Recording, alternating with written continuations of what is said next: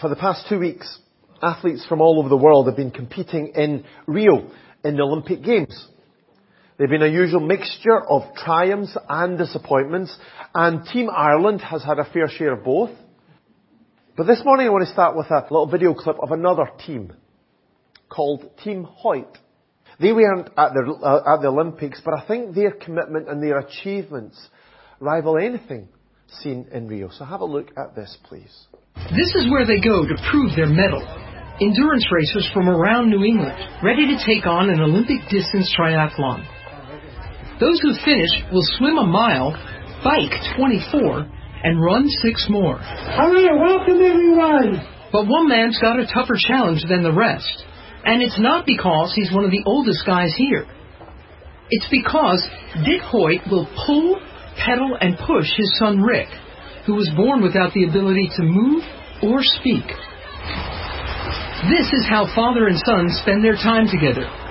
Dick and Rick Hoyt have completed over 240 triathlons, and on their lazier Sunday afternoons, over 68 marathons, the fastest in a time just half an hour off the world record.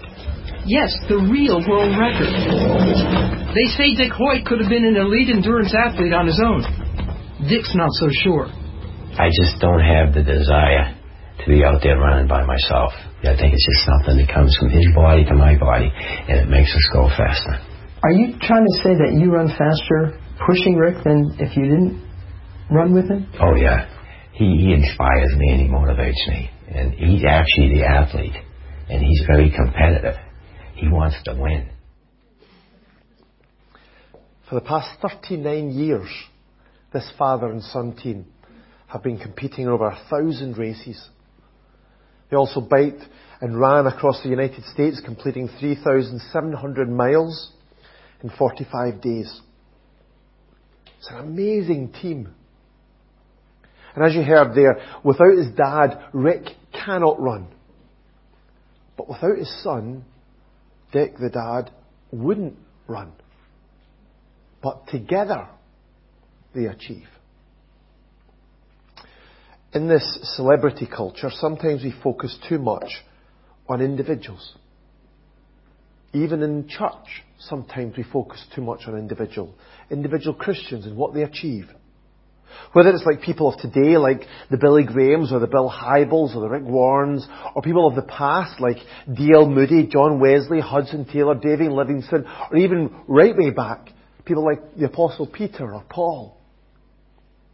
As a result, we can get the idea that God's work is only for a few select professional Christians with special gifts and specific roles. But like Team Hoyt, the church really only achieves when it works together. It was meant to be a collaborative community where we all serve God with our different gifts and our, in our different roles. And this morning we're going to focus on this principle from Acts chapter 6.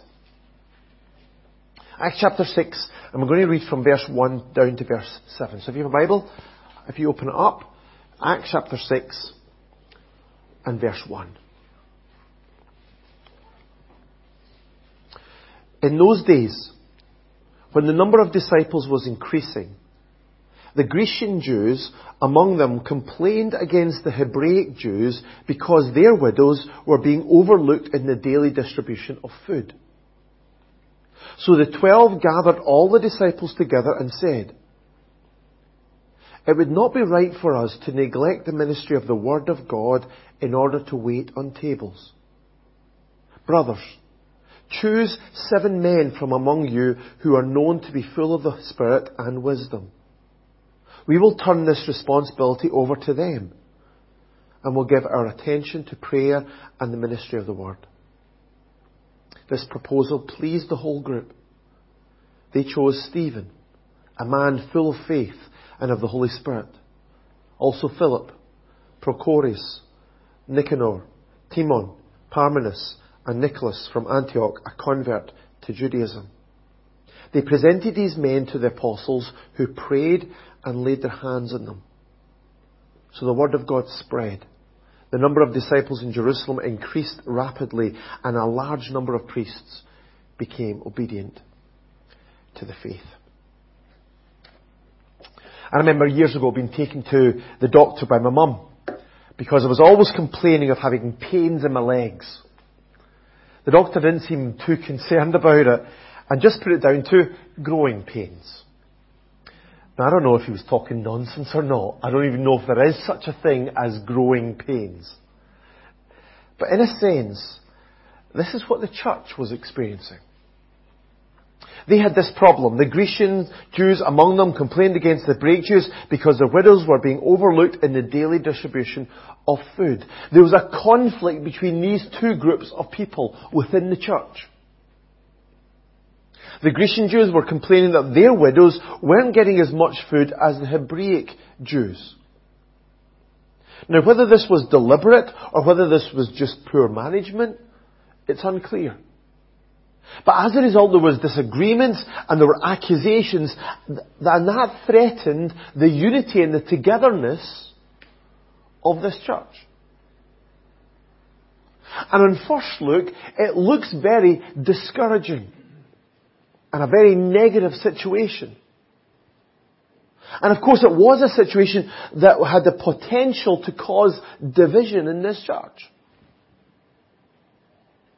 But at the same time, I think we need to realize that these problems were arising from their growth, from their success. First of all, this problem arose because the number of disciples were increasing. I this is an amazing statement, especially considering what was happening to these disciples. If you take time to read the, the, the, previous chapter, you'll realize that this is one of the most serious persecution times in their history up to now. The previous chapter records another arrest of the apostles by the Jewish authorities. And this time the Jewish leaders went even further in their opposition than before. The Sanhedrin wanted to kill them. But they were only persuaded against that, that way, that, that process by a teacher of the law called Gamaliel. And so instead, they called the apostles in and had them flogged. Then they ordered them not to speak in the name of Jesus. These Christians had just been flogged. But again, the apostles demonstrated their amazing courage and commitment. They refused to be discouraged. In fact, verse 41 of chapter 5 says, the apostles left the Sanhedrin rejoicing because they'd been counted worthy of suffering disgrace for the name. I just can't get my head around that. They'd been arrested, threatened, flogged, their backs were bleeding and bruised, and they were rejoicing in the privilege of suffering for Jesus. And not only that, they also rededicated themselves in their mission of proclaiming the message of Jesus. Verse 42 says, day after day in the temple and from house to house, they never stopped teaching and proclaiming the good news that Jesus is the Christ.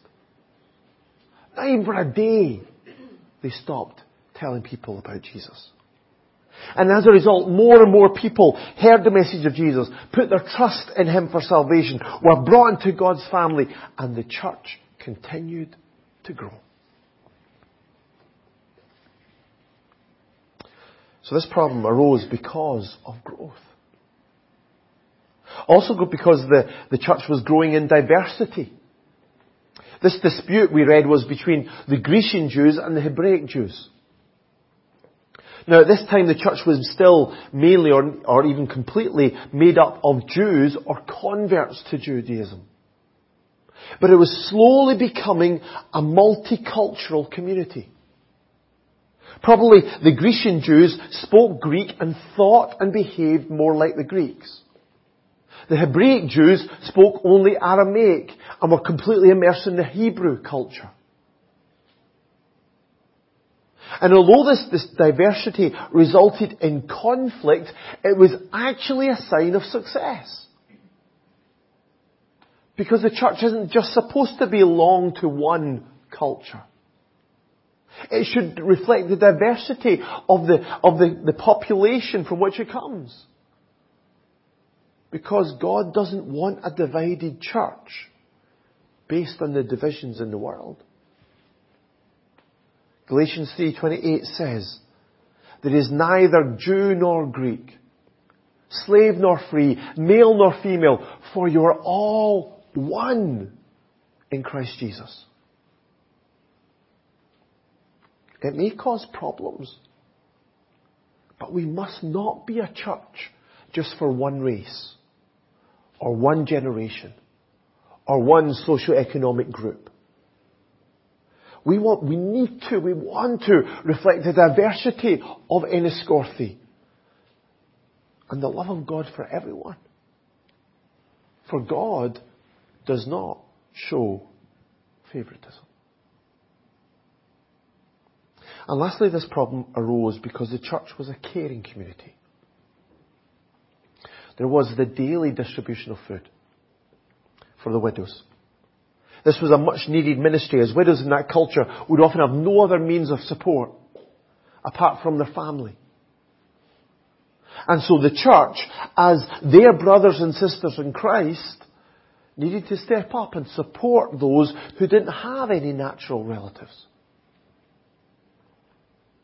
But it wasn't only needed, it was also honouring to God to do this.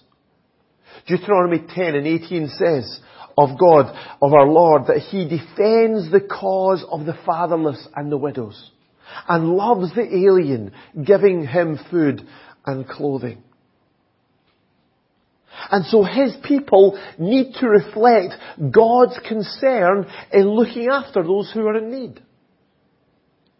Especially with, for those who have nobody else to look after them. So this is what James says.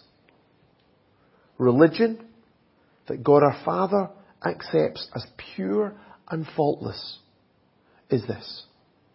To look after orphans and widows in their distress and to keep oneself from being polluted from by the world. This ministry may have caused problems, but it was an absolutely crucial expression of Christian love for God and for His people. So I think this is a really important lesson for us as a church. Conflict and disagreement are not pleasant. And if you're kind of like me, you'll run a million miles away from conflict if you could. It's so much better, so much nicer when we worship together in unity and peace. But sometimes those conflicts, those times of disagreement, those times when everything isn't just going along smoothly, are actually growing pains. If we are being effective in our ministry, then problems will arise. Growth will need to be managed. New people will need to be integrated into the life of our church. Ministries will need to be developed. And so we shouldn't be discouraged if everything is not plain sailing. Our goal as a church is not a life of ease and comfort, but of fulfilling our mission in this world.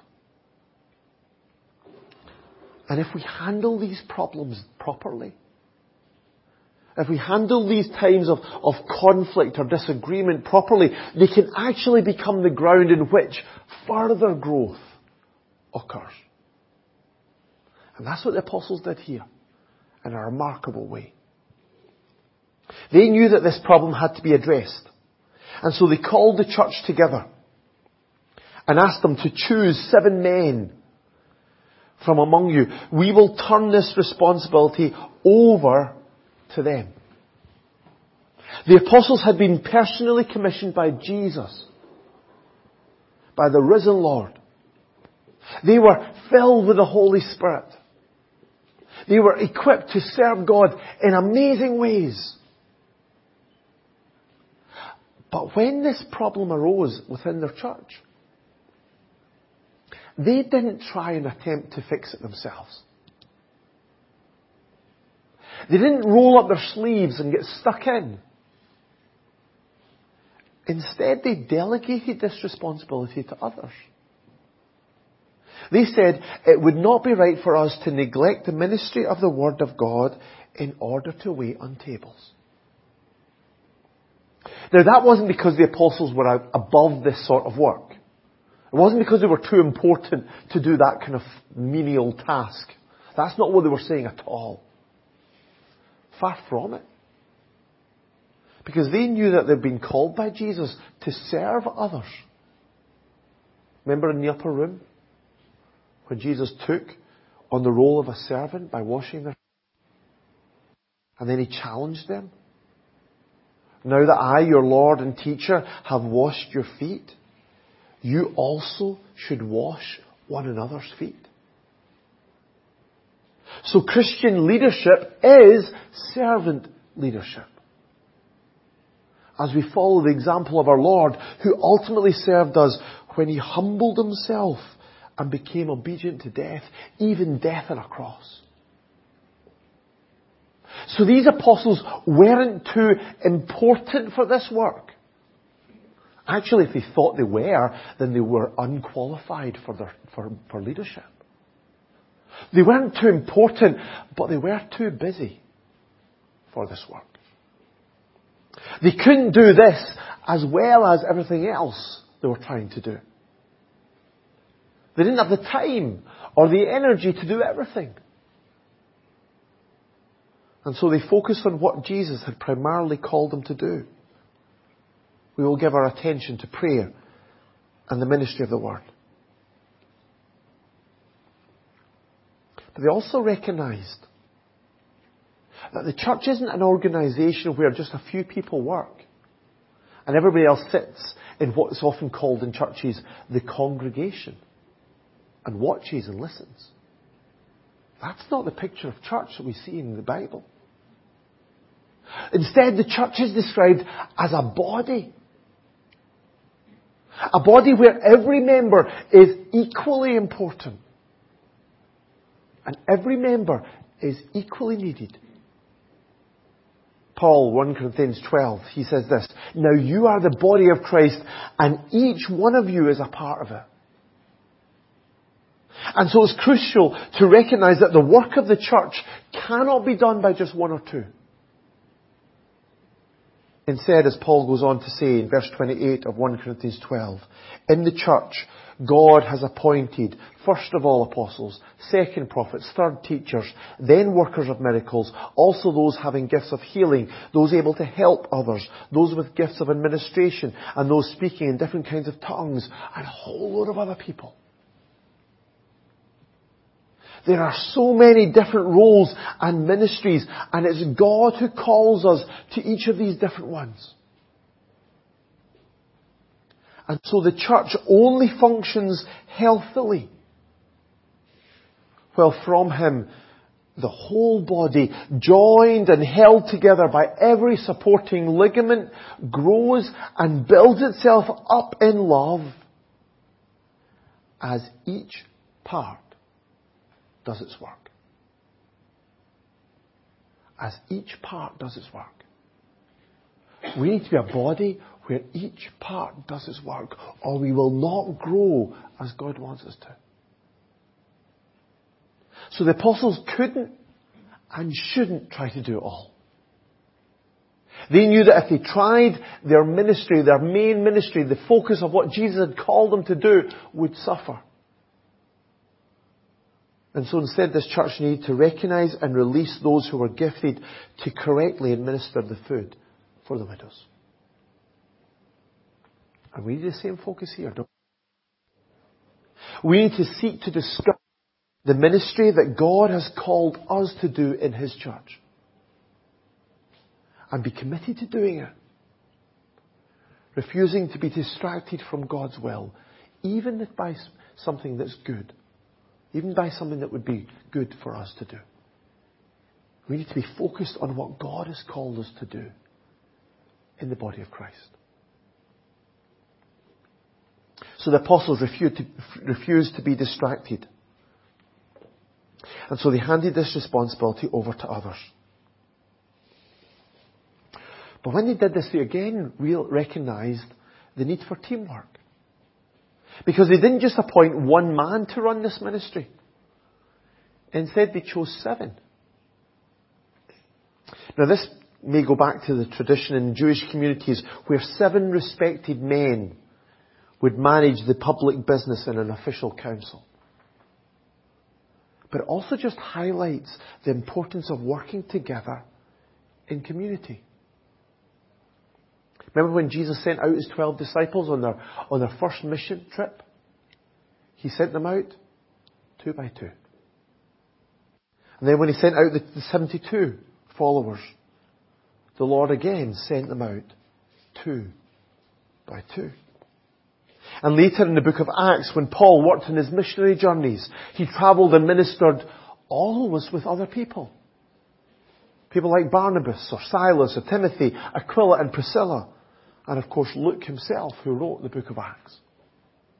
And when he established churches in various towns, he appointed elders, plural, for them in each church. Continuing the pattern of working together.